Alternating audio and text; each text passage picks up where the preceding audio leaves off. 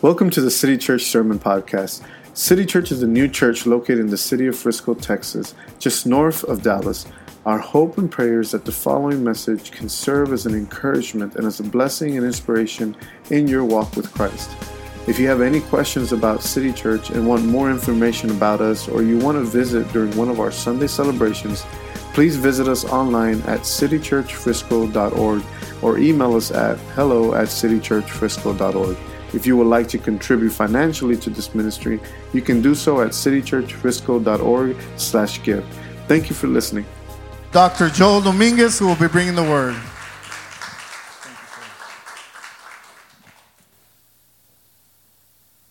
Amen. Praise the Lord, everyone. Good afternoon. Um, it's an honor, it truly is to be here with everyone today, not just because you're here, but because our Creator is here. He has graciously taken time out of the universe to also, in His omnipresent way, be here because there's a blessing here for all of you. Just because you also stopped your world he stops his for us. And in that same atmosphere, I want to just say that uh, open up your hearts, open up your minds to receive what it is that God can give you today because He can answer your prayer in a way that no one else here on earth can. He can bless you in a way that you can't even imagine, and He can flip your world upside down in the least way that you would expect it.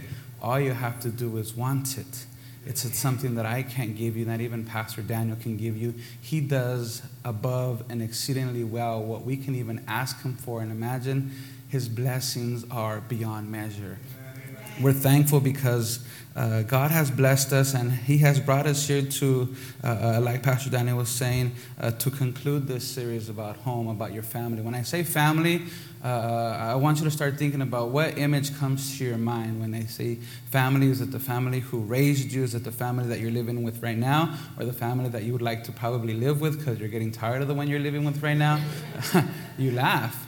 Uh, for those of you who don't know me, which is mostly everyone here. My name is uh, Dr. Joel Dominguez. I'm a family psychologist. Uh, we are members of uh, Fountain of Truth Church in California, and we're here uh, uh, because God wants us here, and that's it. you don't ask why, because God opens up the doors and you walk through, and if you don't, well, someone else will. With that being said and done, um, you can take your seats, giving honor and glory to God. And I'd like to present this uh, a teaching, this, this word that God has placed in my heart called family ties. Uh, we're going to talk a little bit about the parents, two parents, uh, uh, um, and not just you as a parent, but maybe your parents if they're still alive on this earth. We as human beings are a species that's pretty strange. You know, we like to think that we are uh, bigger and better than anything else that exists on this earth, but we are so needy. You know, if you picture a baby, there's no, there's usually a babies when I give this example, and there's none here. What's going on there? Uh, um, if you think of a baby that's just born or your family member, if you leave that child out one day, it will die. That child was us at one point. We are helpless when we're born. Right now, we don't see it that way because maybe we have a job, we have a career, we, we have a home. But when we were babies, infants, without the care and nurturing of family or whoever it was that raised you, we are helpless. And when I talk about parenting, you know, we've heard, we've probably heard, I'd like to assume that we've heard different varieties of what it is that we need to give, but we also need to receive. If you think about the type of parents that you may have had if you grew up with one parent, both parents, or someone else, whoever it was that raised you, that's the person who planted that first parenting ideology in you. That's the person who gave you the first outlook on what you can be one day as a parent. And they gave you the take it from me, I know best. So when you grow up, then you can do it to your child. And then you grew up. And here you are. And you left, sent all your little rascals to the little room, and they're learning as well how to honor us as parents, how to, how to, how to keep us in their mind and in their understanding, because one day it's going to be their turn, and that's the cycle that we live in. But right now, it's all about you as parents. I want to read to you a verse found in 1 Timothy, um, and it says in the following way it says, chapter 3, verse 4 and 5. He must manage his own family well and see that his children obey him, and he must do so in a manner that's worthy of full respect, not just normal respect, the respect that you see on TV, full respect. That is a lot of requests in those short little words. To get full respect, we've heard, well, to give respect, you got to earn it, right? You got to you got to show them that you're a parent that's mature. You got to show them that you're easy to understand. You got to show them that you mean business, that your yes is yes, and that your no is no. And that requires a lot of us. It's easy to dish it out and put out a rule towards your child, but then you have to be accountable yourself. Let me ask you, uh, this is going to be more of an interactive lesson. I'm going to put this down a little bit because I'm hearing me. Um, are you accountable to your children? If you have infants, okay, that don't count. But once they turn into five year old little wonderful beings, you know, they are sponges, they are recorders, and they are CIA agents. They will listen to every conversation when you least expect it, and they will regurgitate it word by word in the same tone. While you said, Mommy, and they will mimic you. You were going like this to Daddy, and you looked at like this, and you gave the look. Remember the look, Mommy? They repeat everything, and they frustrate us because it's true. And it says in the second verse, verse 5 If anyone does not know how to manage his own family well, how can he take care of God's church? You know, there, there's a requirement, a, a demand that God has of us to not only be ye doers of God's will, but we have to be able to do it at our home as well. You know, it's easy, or some may think that we can go up to people and tell them about God and salvation and how the family is important. But if our family is falling apart, you know, if there's disaster, if there's misery, if there's frustration, discouragement, disconnect, whatever it is that may exist, how is it that you can tell someone the opposite? It's kind of semi sort of hypocrisy. We all do it, and I include myself because we're human. None of us are perfect. And my, my, my reasoning to say that is also not to discourage you, but so you can be realistic of what it is that you're working with. You know, God gave you everything you have as a family, and so you can use it well. Some of us can do it better than others, and some of us take longer, and some of us are faster, as long as you do it. You know, your children are not uh, uh, uh to be made examples of, they are to be made uh, uh, disciples of. You know, one day they will grow up, and what is it that you're going to leave them? You know, if, if you don't give them anything, that's what they're going to work with. And I say that because some of us weren't given anything. I don't know your life. Thank God, right? or else I'd be like, remember, remember? No, you know, you know what you got. And this is something that I want you to really uh, analyze with because it doesn't mean that it wasn't enough. God never, ever, ever, ever will ever put you in a situation that you can't handle. So, whether it was you growing up with a nuclear normal family that we used to read about, the mom and dad, uh, the, the house, the picket fence, and the dog, and the cat, and the lizard, or whether it was just you and your mom, you and your grandma, you and your uncle, and you maybe were shipped out of town because your, your parents were having problems. Regardless of what it was, that is what God said. This is what He needs or she needs, and they can still make the best of it. Let me read to you another verse. This is found in Ephesians. Children, it says uh, Ephesians 6 1 through 4. Children, obey your parents in the Lord, for this is right. You know, this is God just saying, this is right. Listen to them. And this is kind of where we flip the tables backwards and ask ourselves if our parents are still alive, do we honor them? Don't think that I'm going to put your children on blast towards you guys. No, this is for us towards our parents or our family members. Don't think, well, well brother, well, my, my parents are dead, so what? You know, do you still honor them? You know, some of us as adults hold on to grudges, hold on to things that happened in 1986 and you do not let go of that because it's so much easier to stay upset. I know it doesn't happen here in Frisco, but in California, boy, are they like that. They're so dramatic. And they will hold on to something that happened in third grade. And, you know, they're already in college and they just cannot let go because, again, our, our emotions can get the best of us. And then it says, Honor your father and your mother, which is the first commandment with a promise so that it may go well for who? For me. It's not just because God asks, it's just because if I want it to go well for me, I need to show that ability to honor my parents. Ask yourself do I honor? Do I show my family honor?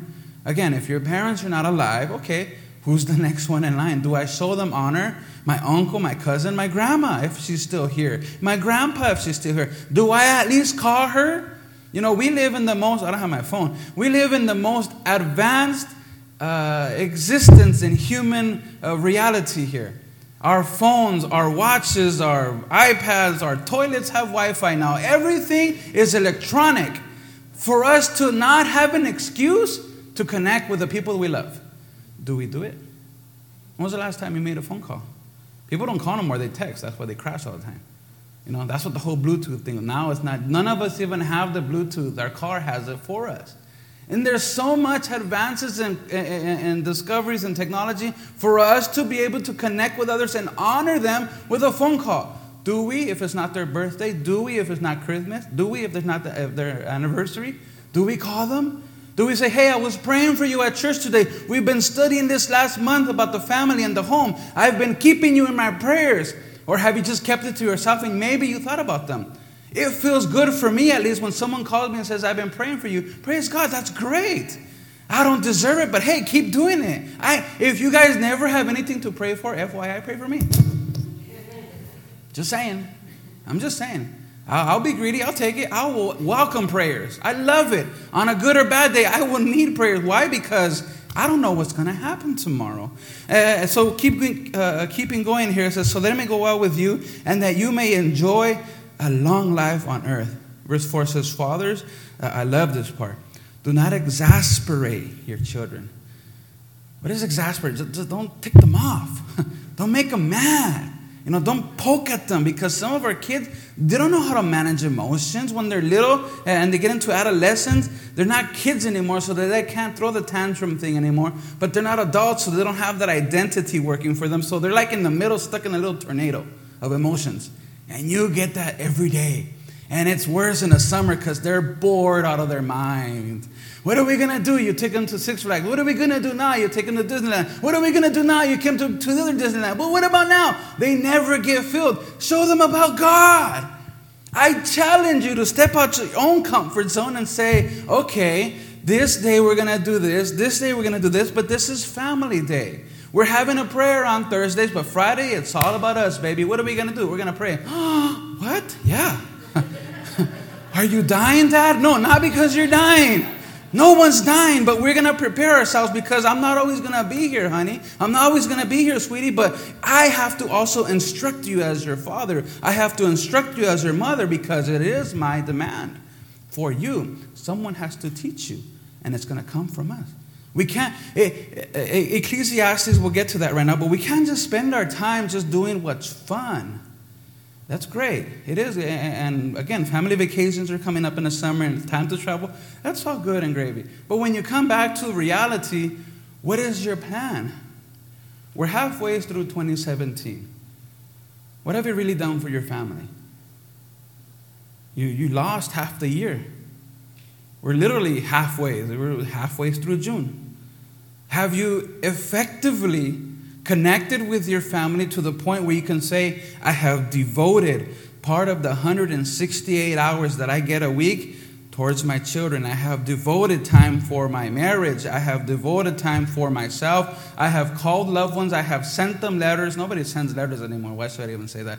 I have sent them a text. That's an electronic letter. And I have showed them I need you. I miss you, even if you're two states away. And I still love you. I still remember all those things that you taught me. And I'm so thankful. But because of you, I'm so happy to be a mom.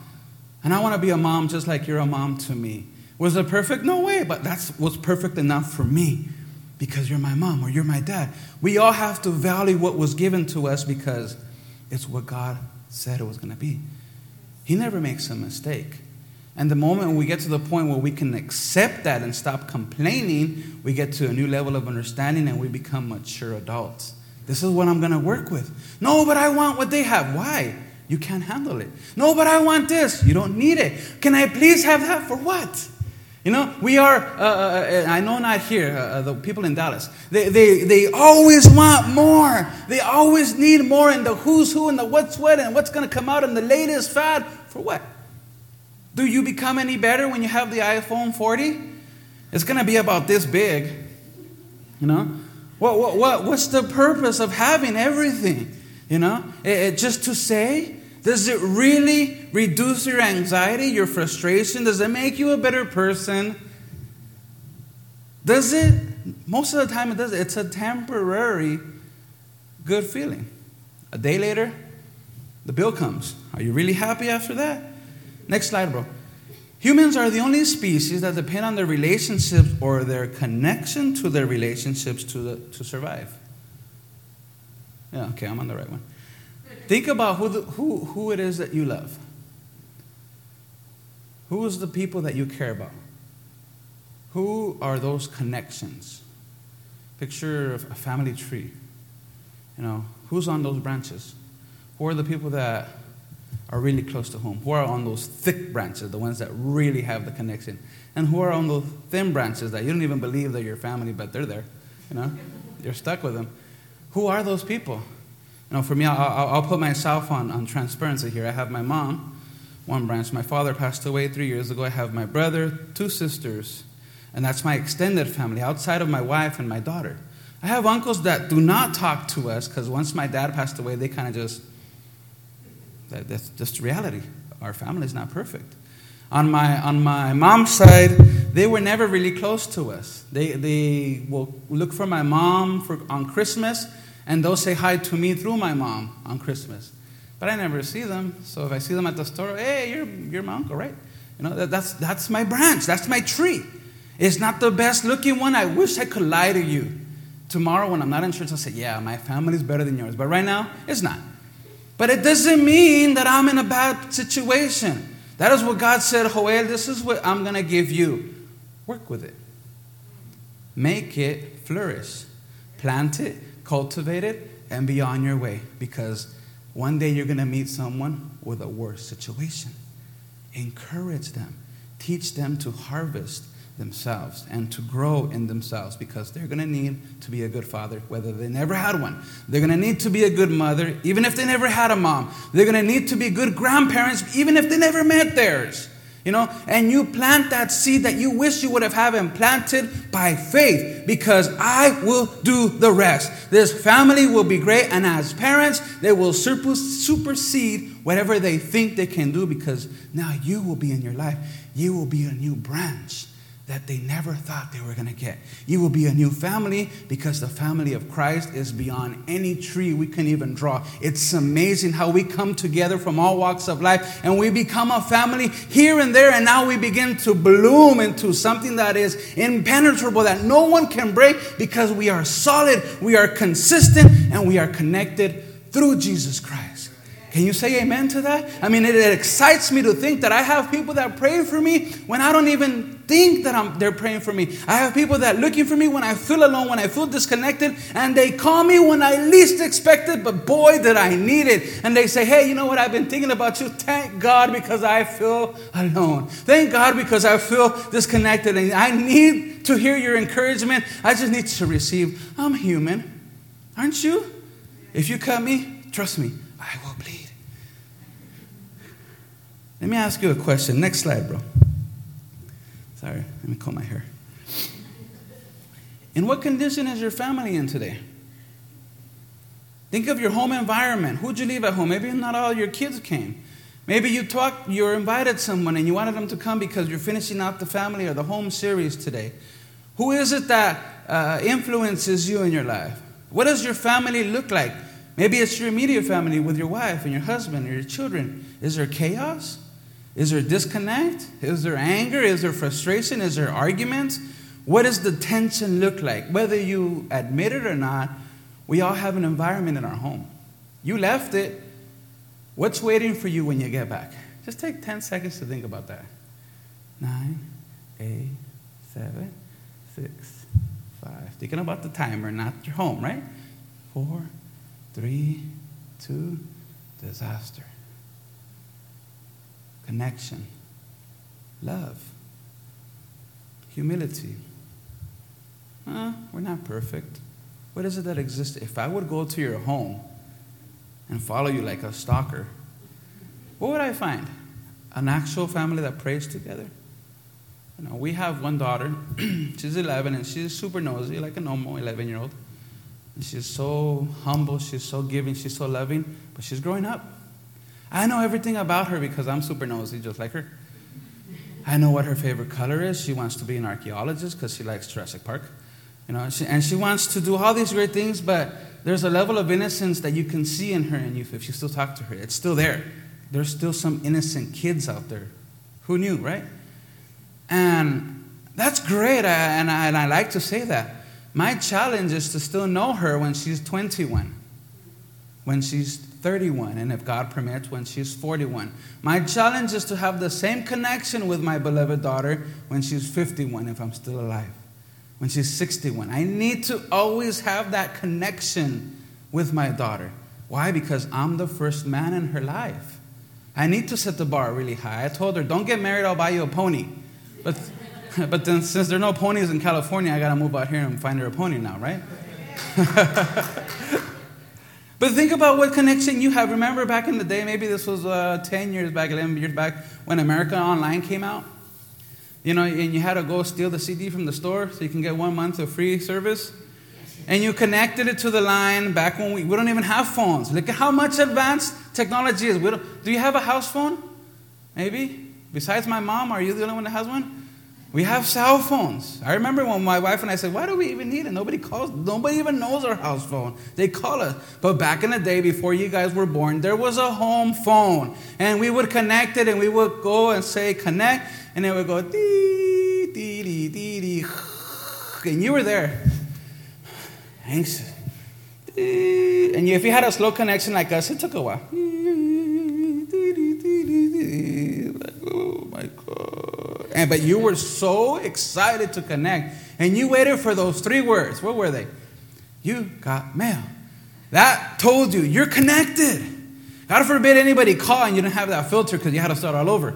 You know? But you went through all that for one purpose so you can have internet. That same analogy can be used when you connect with family members. We have more patience with some of them than we do with others. We are more willing to go out of our way, maybe for our brother than we are for our sister, maybe more for our dad than for our mom. We have those connections and they're on different levels. We will suffer more for the baby than the older one who should know better. That's how we are as human beings. We are connected more with older siblings. Maybe we're the middle child. That's me. Nice to meet you. And we're the ones that were always getting in trouble, always getting suspended. You got in trouble too. Don't look at me like that. And you went through different things. And you grow up, and now's your shot to say, I want to get everything that ever happened in my life and make it perfect for my baby girl. I don't want her to ever get in trouble. I don't want her to suffer. I don't want her to feel bad. I don't want her to go through the, the bad things that I went through, but I have to be realistic and say, that's not reality. She's going to have her trials. That's the condition that my family is in today. What about yours? What is it that you yearn for when the pastor said they're going to be speaking about the home? You have family members you wish you would have here. Why? Because I had family members I wish I had in church. I had families that are drug addicts, lesbians, homosexuals that did suicide, and there's so much incest that happened before I was born. And I said, Are you kidding me, God? That's my family? There's people in jail. It is as messed up as it can be. But in that darkness, God decided to shine light on a certain family and say, In all this, I'm also going to make a good example. And this is going to be a minister, and he's going to have a son, and one day he's going to be a psychologist. And he's going to go up to tell people to say, No, he's not perfect, but yet he lives in the light because he follows God as well. And he can be guided by God and have a foundation that's powerful because he allows God to order his steps. Not his education, not his understanding, and not his wonderful good looks. You guys didn't catch that. Let's do a quick activity. You can do it as I speak. If you have a phone, feel free to take it out and text someone that you miss and that you love and you hold dear. And send them this text. Just send them, hey, I'm thinking about you. We're talking about the family at our church today, and I'm praying for you. That's it. I'm curious to see the response. You can tell me after the service. You don't got to tell me something right now. You will scare some of your family members. They're going to say, Are you okay? Are you dying? Did you get arrested? I'm not going to bail you out of jail. What do you want? I'm not going to let you borrow money. What's going on? Is everything okay? Just tell them simple. I'm thinking about you. I'm praying for you. We're talking about the family. That's it. You're giving them the clear descriptive. We're talking about our family and church. You came up. If you want to cheat, you can send it to two people. That's okay. But don't make it a group. No, no, no, no, no. Just send them. It's that easy. If you don't have your phone with you, give them a call when you get home. Stop by, take them. There's a Krispy Kreme here. God has blessed. I like Frisco already just for the Krispy Kreme. Get up a box of those wonderful, delightful goodies and give it to them. And then leave, go on your way. And if you don't, if they're not home, give them to me. You know, and, and then let them know, hey, I'm thinking about you. Who does not enjoy a gift, even if it's a simple $5 Starbucks card? It's simple how we can reach out to connect and be good parents. If you don't have children, it's okay, adopt one. There's so many people that need that spiritual father, that need that spiritual mother. It can be you. If your parents are deceased, look for someone who can mentor you. Look for some and just say, hey, you know what, we're going through different struggles and I just need someone to be praying for me. You don't have to do nothing. You don't have to come to my house. You don't have to go to my daughter's football games, basketball games, baseball games. Just pray for me and that's it. That's it. Can you pray for me five minutes? Can you take 600 seconds of your life and just say, Bless the Martinez family, bless the Dominguez family, bless the Hasso family, Lord, bless their finances, bless their children. Let them be good parents in their home. Let them take this, this teaching that they've had this month and practice it let them abide by it and live by it so they can be great parents so the city of Frisco can explode with healthy families. That this can be the starting point of an explosion that is Christian based and that is powered by God. And we know that if God feels something, it will never run out of steam because He doesn't make up, He doesn't mess up, He doesn't make errors. And you can be on the side of that, being used by God. How wonderful would it be now to take it up the next level if that person said, Hey, when's your next service? Try it and test God. Invite them. Wear them down. You did it like do it like when you were a kid and you were so annoying and you wanted to go to the liquor store to get that soda pop and you asked until you were blue in the face and you, because you knew that if you asked a hundred times your dad was going to say no but at the hundred and first time he was going to say okay. Ask your family. Like hey we're having church on sunday. We'd love to see you there. Let me know if you need a ride. We're going to have krispy kreme. Even if they don't now you have to buy krispy kreme after but it's okay they made it. Who'd know a box of donuts can save someone's life one day? You know? That saves my life. Give me the next slide, bro. I was telling you about Ecclesiastes. Oh, that's not it. Next one. There you go.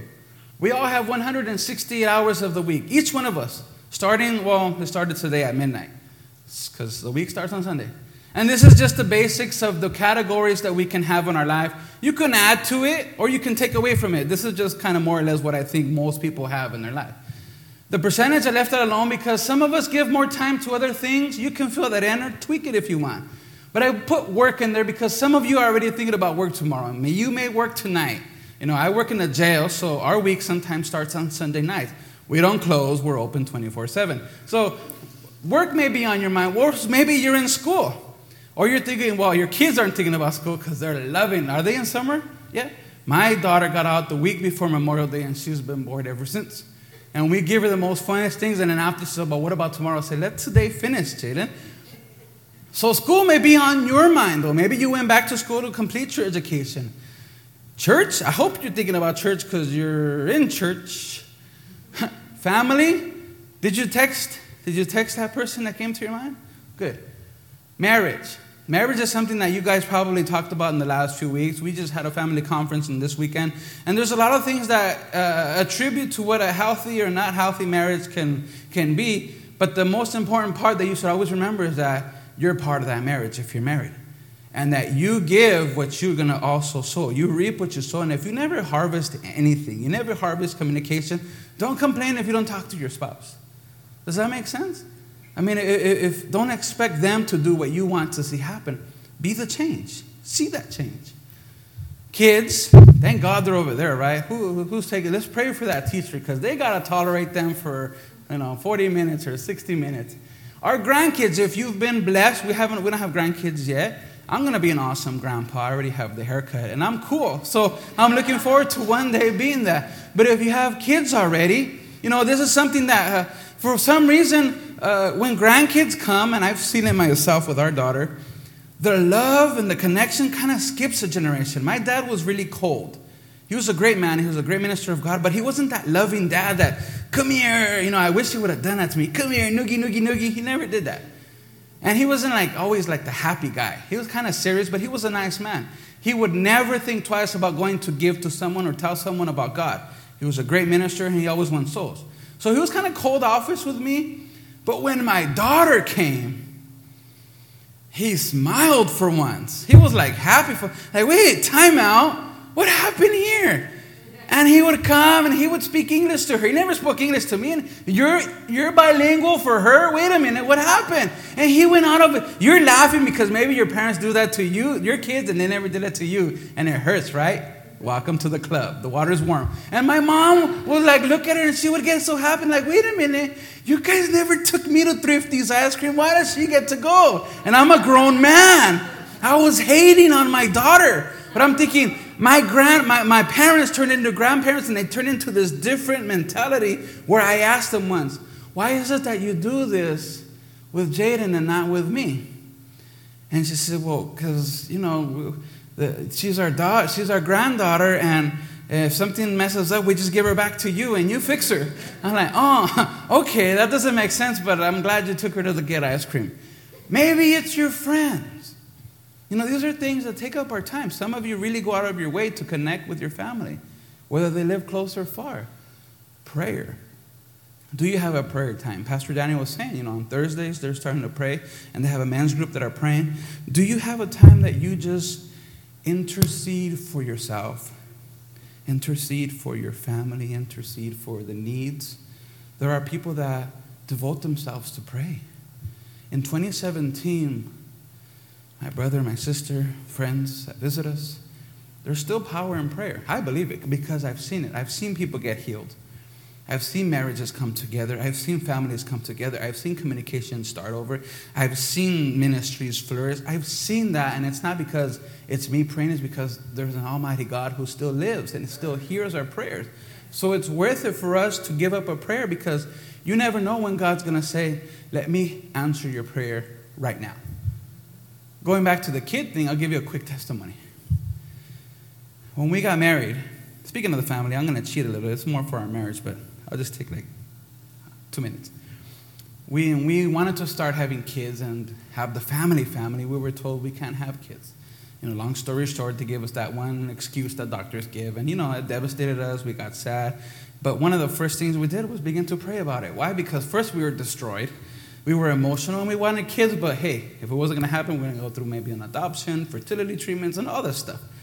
Long story short, we had a bunch of people praying for us. And we were, you know, embarrassed. We would tell people, and, you know, as Mexicans, that's all they want you to do is have kids and just pop them out. You know, and family doesn't have anything else to do but to ask you, only one? Only four, mijo, that's it? Only 12? Well, what about 15 to make it even?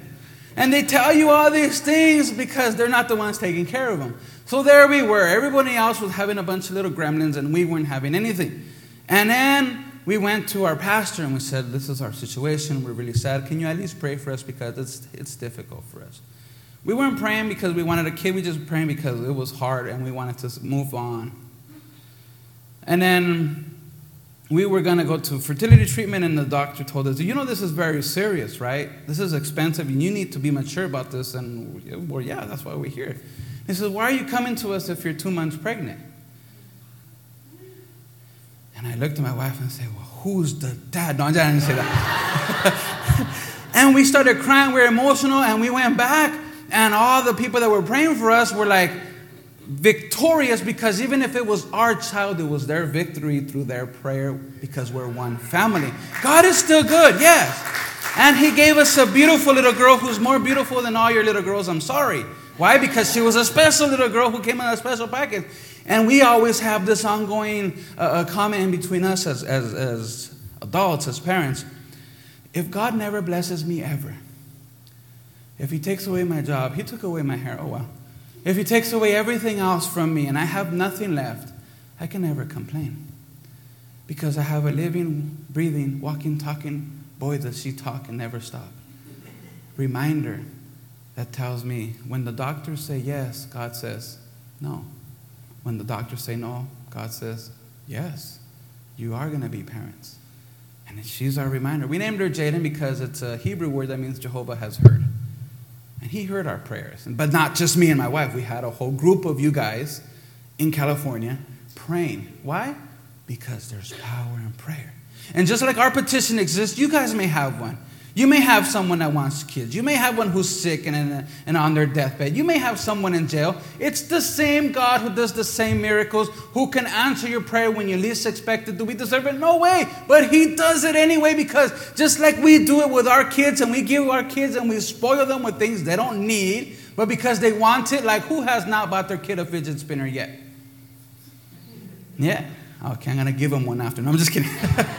you got older kids.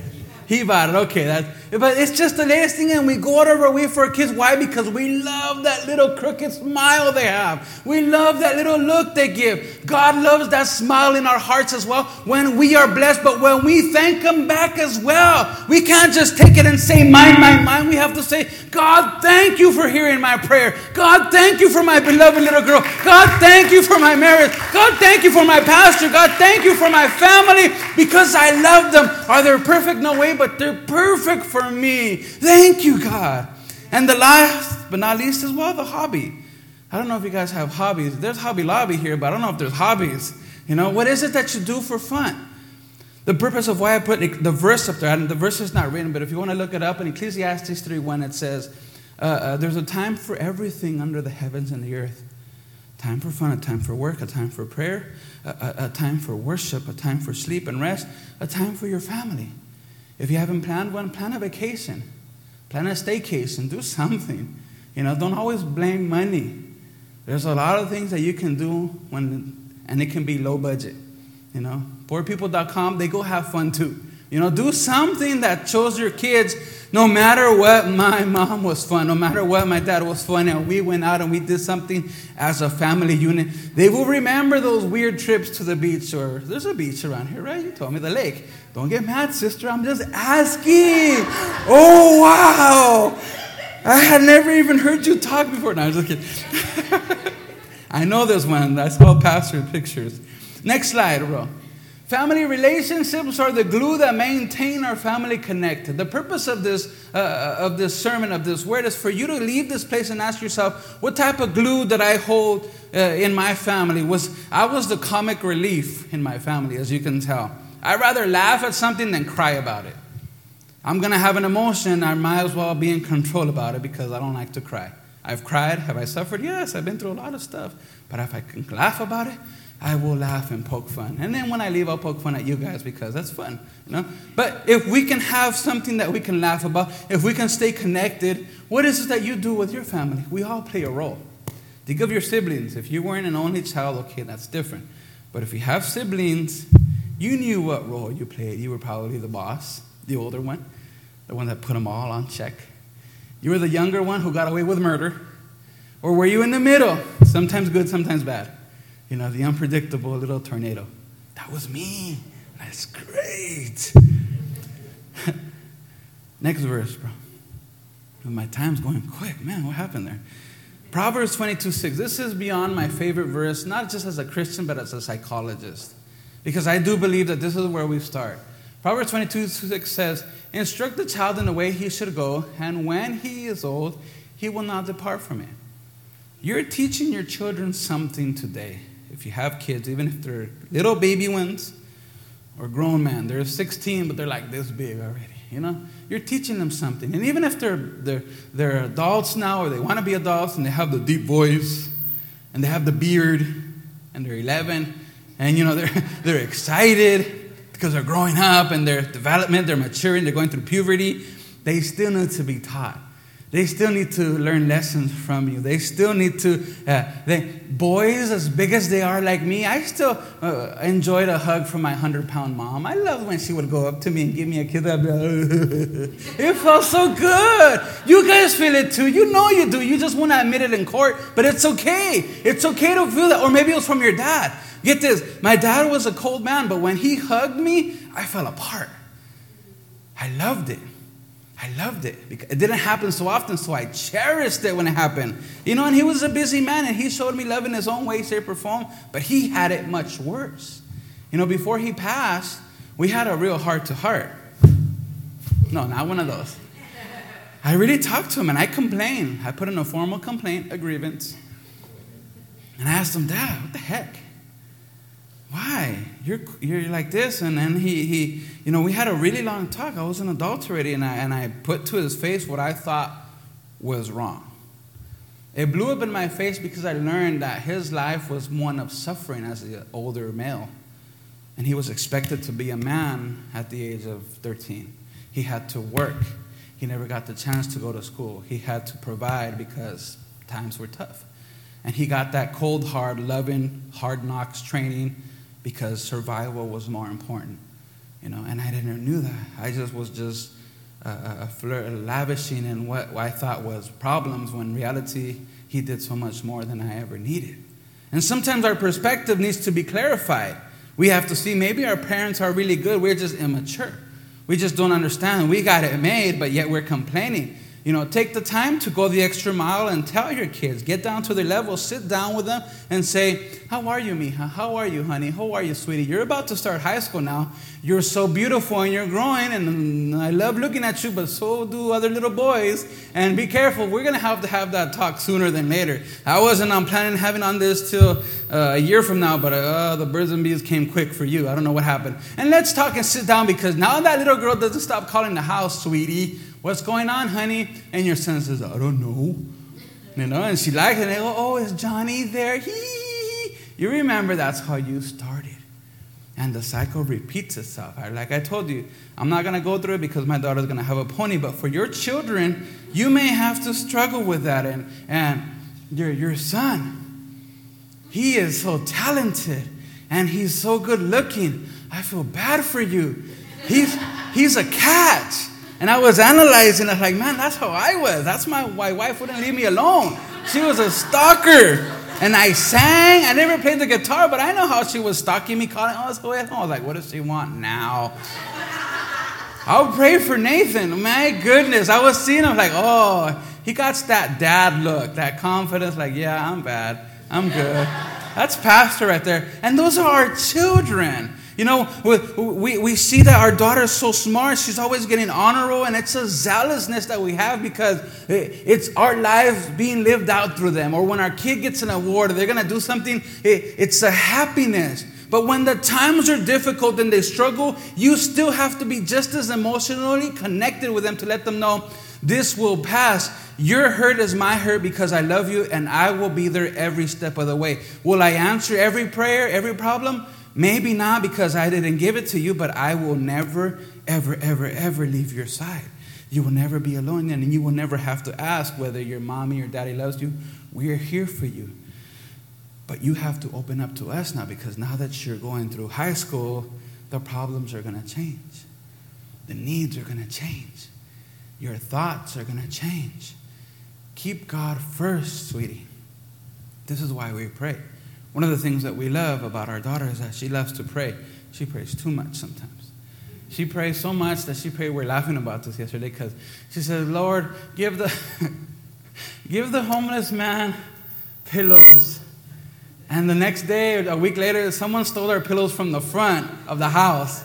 And I said, It was that homeless guy that Jaden prayed for. No.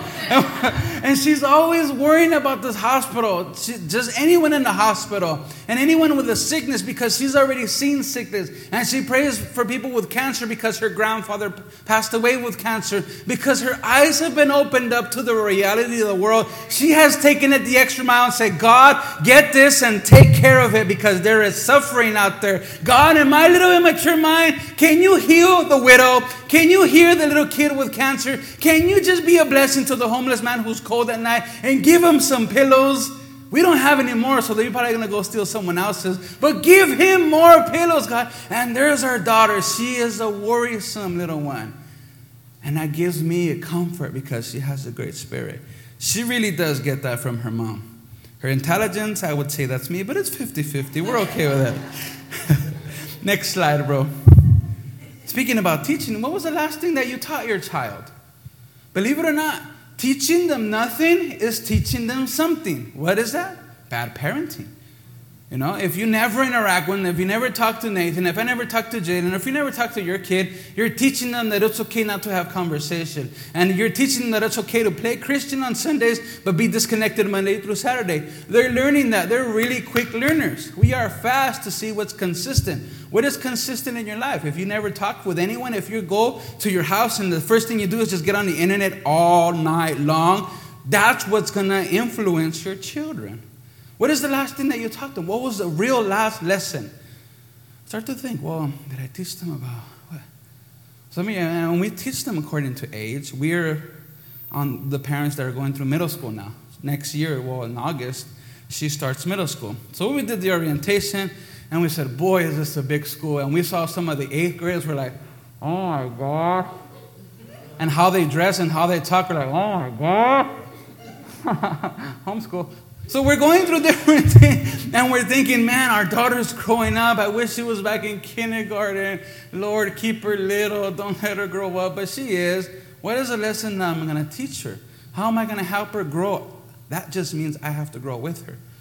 You know, when, as she starts to go through different things, I have to develop more of a mature parenting style with her. It's okay. There's so much services and resources out there where you can go and seek help. If anything, Go ask your parents. How did you do it with me when I got in trouble? Oh, sit down, sweetie. This is going to be a while. They'll tell you. You think your parents, maybe because they're a little bit older, they went through it with you. You gave them migraines before migraines were probably called migraines. You don't know. You're the reason why Excedrin makes so much money.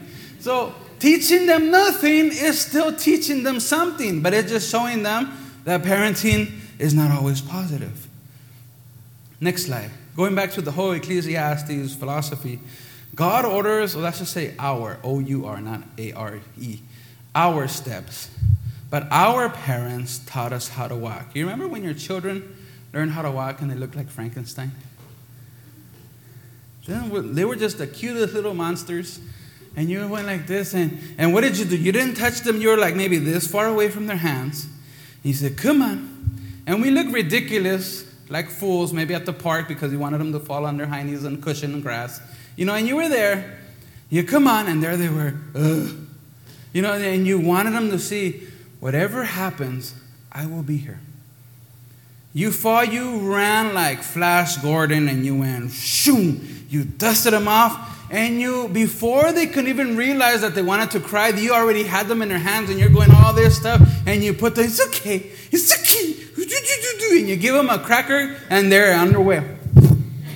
They didn't even have time because they were so distracted by your interference with life. And you fixed any little boo boo before the boo boo happened because there you were, the boo boo taker. And then when they grow, they still need that.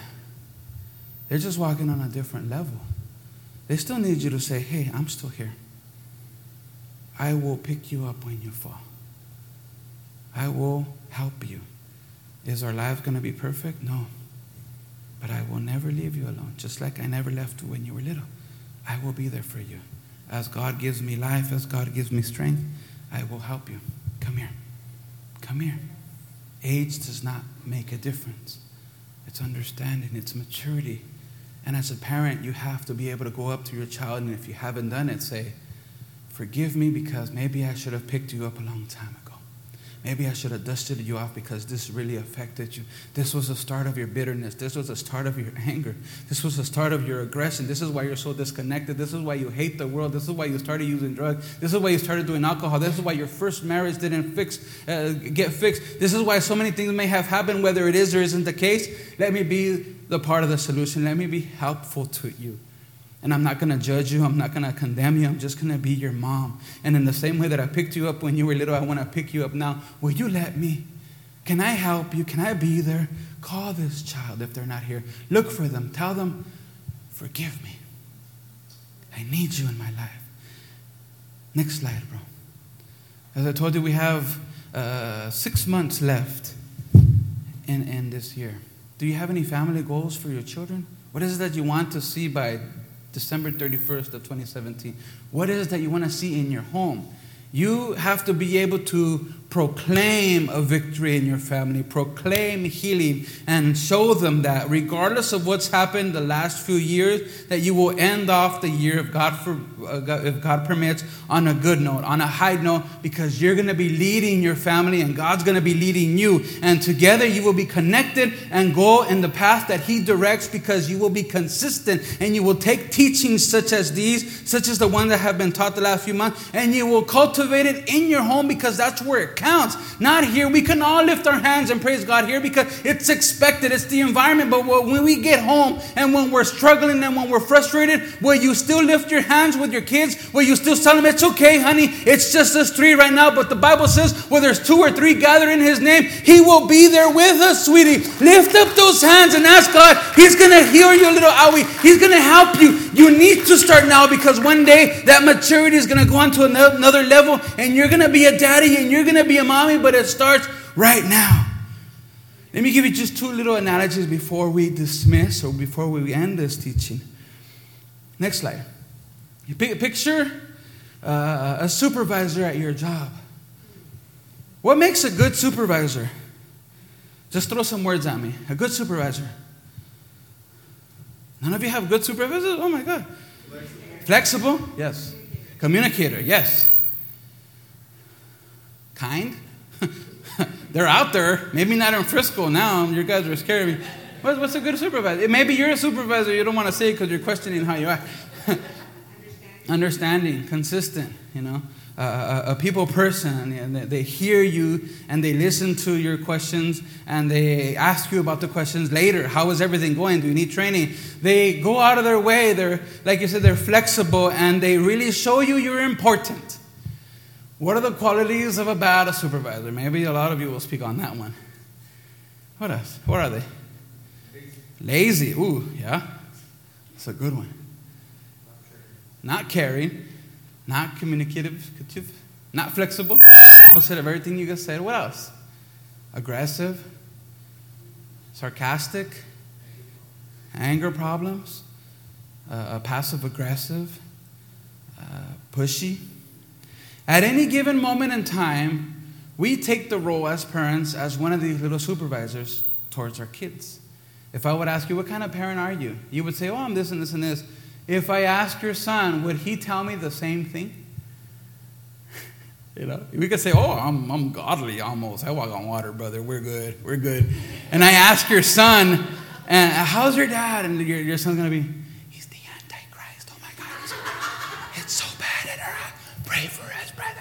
You know, what would your child say about you?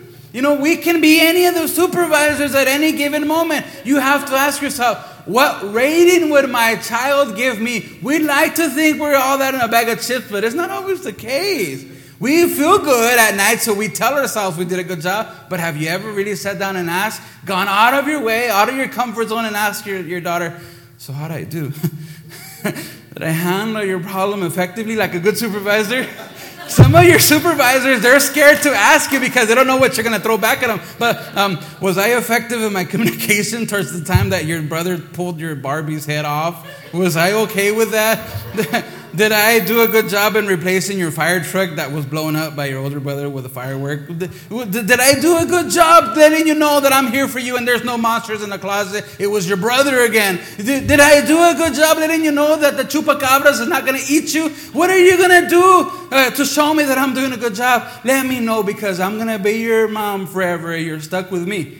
You know, uh, supervisors we can get rid of and go to another job. Moms and dads, well, sometimes emotionally we get rid of them as well we disconnect. We stop trusting them. We put a barrier. We exist outside of their reach. Why? Because it's safer. Last slide. And I'll close with this. I don't know if, brother, you want to come play the, come play the piano so they can think I'm going to finish. Because I went way above my time. Let me tell you about a child his father, and a tree. And this is something that I, I, I think about all the time. And the first time I heard it, uh, I, I was going one way in my thoughts. And then the second time I heard it, okay, I know how it ends, but this is how I want it to play out. but realistically, it's always going to be on this level. There was one time a child was fishing with his, with his father, and he saw a huge tree out there that he told his dad, Dad, do you think I can move that tree? And his dad, with all confidence, says, Yes, son, with all your strength, you can move that tree. Are you sure, Dad? I really would love to move that tree. And he says, Yeah, you can do it, son. And the, and the son goes up to this tree, and with all his might, there he's trying, and the tree does not budge. And he goes up to his dad again and says, Dad, are you sure I can move this tree? I would really like to move it just because I want to move it. And his son and his dad says, Yes, son, you can really move that tree with all your strength. And the son says, Are you sure? Are you can you promise? Can you pinky swear it? And the dad says, I'm gonna pinky swear you can move that tree with all your strength. I don't know, Dad. I tried to move it and and and it seemed hard, but I, I believe you. And he, there he goes again, and, and he tries to move it, and he's moving with all his strength, and the little veins coming out, and he says, Dad, it's not moving. And he goes up to him and says, Dad, what happened? You said I could move it with all my strength. I said, Son, you can. I never lied to you. But it didn't move. It looks the same and it didn't even move, not even a, a bit. I just tore a little leaf off and it just, it's just there. You said I could move it and now I want to move it. And his father sits down with his son and he says, Son, you can move that tree. But you have to understand that when I told you you can do it with all my strength, I included me with you. I'm your father. And I will never leave you, and I am going to help you on this thing. My strength is going to become your strength, and together we will move that tree. Oh, I knew, that. I was just testing you. I knew you were going to come and help me. Let's move this tree, Dad. And they moved the tree in the sense of, oh, I knew. Is that how it's going to be all the time? If you let me. Please stand. There's moments in our life when, like that little kid, we ask God for a need and we ask Him for a petition and we're struggling with this and we're struggling with that. And being the Almighty, all powerful God, He gives us the same assurance that this Father gave His Son. But we don't wait for God because we like to see things our way. And we always want things in a hurry and we have no patience and we live in this fast paced world where we want it done our way, and we jump the gun and we don't wait for God to answer our prayers because we have faith. So we go to the hospital and we pray claim and we want something to happen, and it doesn't, and we leave discouraged. God, but you said you were never going to leave me nor forsake me. And in his own way, shape, and form, he tells us that he's never going to leave us. And we go back to whatever the need is, and there we are, like the little kid in the example not remembering that we need to allow him to be the one to guide us. We need to be allow him to be the one to, to uh, order our steps to analyze our hearts and say are we really ready for this blessing? Do we really want to move this tree? Do we really want to see this miracle? In your life right now you may have come to this place with different questions of uncertainty. You may have come thinking, my family is in a good spot. Don't ever feel bad for that. Don't ever feel discouraged because your family is not suffering. In fact, praise God a little bit more and be an encouragement to someone else because your neighbor may not have the same luck you're having. Your, neighbor may not have the same blessing that you're having. Your day will come where you will need blessings. So take advantage and praise God in the good. But when the bad comes, praise God in the same level because He's the one that's also going to take you to the mountaintop later. Your suffering, your struggle, your illness, whatever it is that your concern is, if you have one, will pass because all things pass. They pass. And we have to be ready to receive the blessing. We have to be ready to testify and to let the world know all this happened, but to His name be glorified. To my Christ, the King of Kings, I can profess and say, because of him, we are whole. Because of him, the cancer's gone. Because of him, a marriage is restored. Because of him, I can connect with my son. I can connect with my daughter. I can connect with my mom. I can connect with myself. I have lost my identity, but he never leaves us. I want to take this time to ask if anyone is feeling that they would like a little bit more for themselves today from God, I truly just feel that some of you may have come with this uh, emptiness, with this concern, with with, with the desire for a little bit more. This moment has been set to you by the leadership, by the pastor, and whoever the committee was involved in planning this series. Not because church is going to stop next week, just because it's going to get better next week. And God's going to elevate you more next week. But you have to start today to cultivate your miracle and let it happen today. By faith, come receiving your victory, knowing that God is going to hear you and that you're going to open up your arm just the way that we do it with our kids. And He does the same way and says, Come, come. Come to me so that I can bless you. Don't make me go, come to me. Step out of your comfort zone. You've been praying, you've been crying, you've been suffering the whole week. And you've been waiting for this moment. If anyone would like to come to this altar as the praise team,